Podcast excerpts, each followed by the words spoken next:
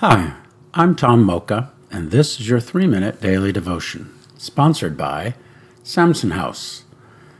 Our scripture today is Proverbs chapter 27, verses 1 through 9. I'll be reading verse 9 from the message. Just as lotions and fragrance give sensual delight, a sweet friendship refreshes the soul. Let's ponder that. I could use a little soul refreshing. How about you? It's as easy as sweet friendship, according to Solomon. Ah, but not so fast, O wise one. For some reason, it doesn't seem that simple, at least the refreshing part. I wonder why that is. Maybe we take our closest friends for granted. Maybe we've never known sweet friendship. Maybe about the time we feel that refreshing sweetness, they're gone. I had a close friend for 53 years. We grew up two houses apart, walked to school every day together. He was the pitcher, I was the catcher. He was the quarterback, I was the running back. He was the shooting guard, I was the point.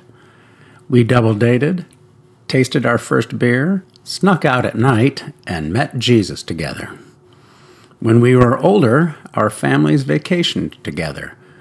We did business together a couple times, and we even traveled to Australia and New Zealand together. It was sweet. Then I got the call from his daughter telling me he was gone. As sweet as our friendship was, the news of his passing was a bitter blow. We hadn't seen each other in a couple years, and now it will have to wait a few more. We must not take our dear friends for granted. And if we are needing a close friend or two, we must not let another day pass without seeking them out. For the lucky few, their spouse is their best friend. For others, it is an old college roommate or high school buddy. Still, whether in the past or in the present, it all starts by being a friend to others. Ralph Waldo Emerson said, The only way to have a friend is to be a friend. Reach out then. Be friendly.